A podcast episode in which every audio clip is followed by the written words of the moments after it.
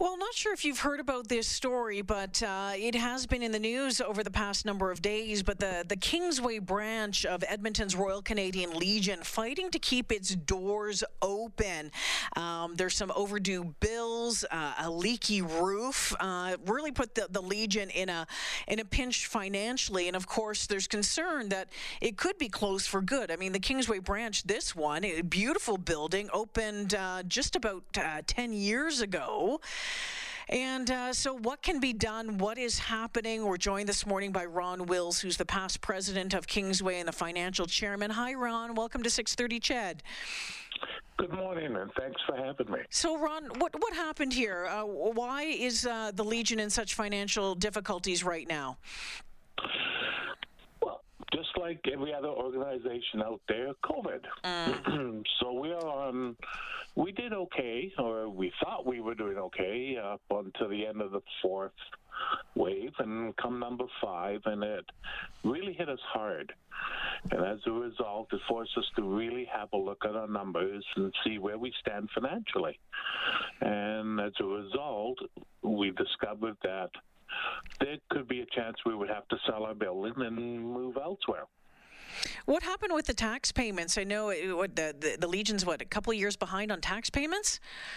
That is correct. Uh, we, as the financial committee, decided to forego the taxes for the moment and pay all our other bills so we could be up and running. So utilities and food and that. And we didn't expect the city to hit us with an arrears penalty as high as they did. Hmm. And because of that, like our the arrears penalty is over fifty percent of what we owe at the hmm. current moment. I, I know that one of the city councilors, I think it was Aaron Paquette, saying that he wanted to uh, forward a motion in, in council this week asking, you know, what options uh, are there to, to help out the Legion. Have you heard anything more about that? Have you had um, some in depth conversations with Councillor Paquette? Oh, yes. I've talked to Councillor Paquette on a numerous, or his office on a numerous occasions uh, prior to this. Uh, he is very forthcoming and willing to help us out. I think he's been a very good advocate for us.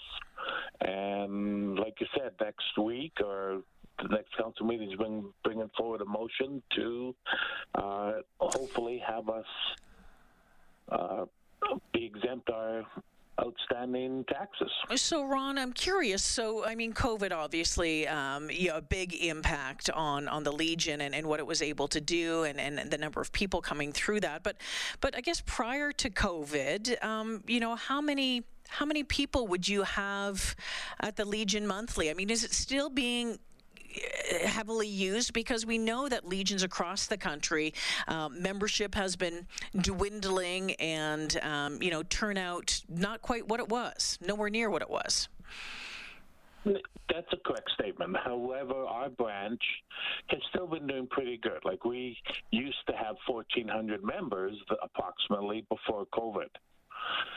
Since COVID, we've dropped down to 910 is our number this month.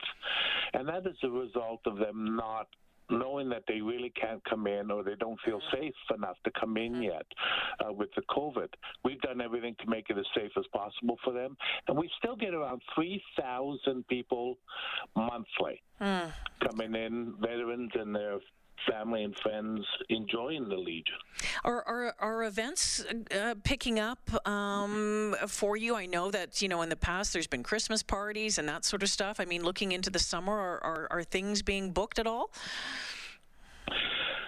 Bookings are really starting to uh, slowly increase, and the bookings for the functions are our main source of revenue. We actually use those to offset the prices we charge our veterans mm. in what we call the canteen. Yes. Okay. Ron, Ron Wills joining me uh, this morning, the past president of the Kingsway Legion, the financial chairman at the Legion uh, as well. I know that uh, a GoFundMe page has been has been started up. Uh, tough decision to do that? It was heartbreaking for me nobody likes to air their dirty laundry in public. And to me, that's what I was doing. We've always been self supporting. So to do this was, as I said, was really heartbreaking. Um, the best outcome, Ron, what would that be? Is if, if City Council was able to, to, to help out, waive some of these costs? You know, what's next for the Legion? COVID gets lifted, we are starting to book uh, special events that are open to the public to attend. Uh, shows like imitate, uh, impart, mm. what the heck you call those things? Uh, uh, tribute bands. Let's oh, go with that. Yeah, yeah, okay. yeah.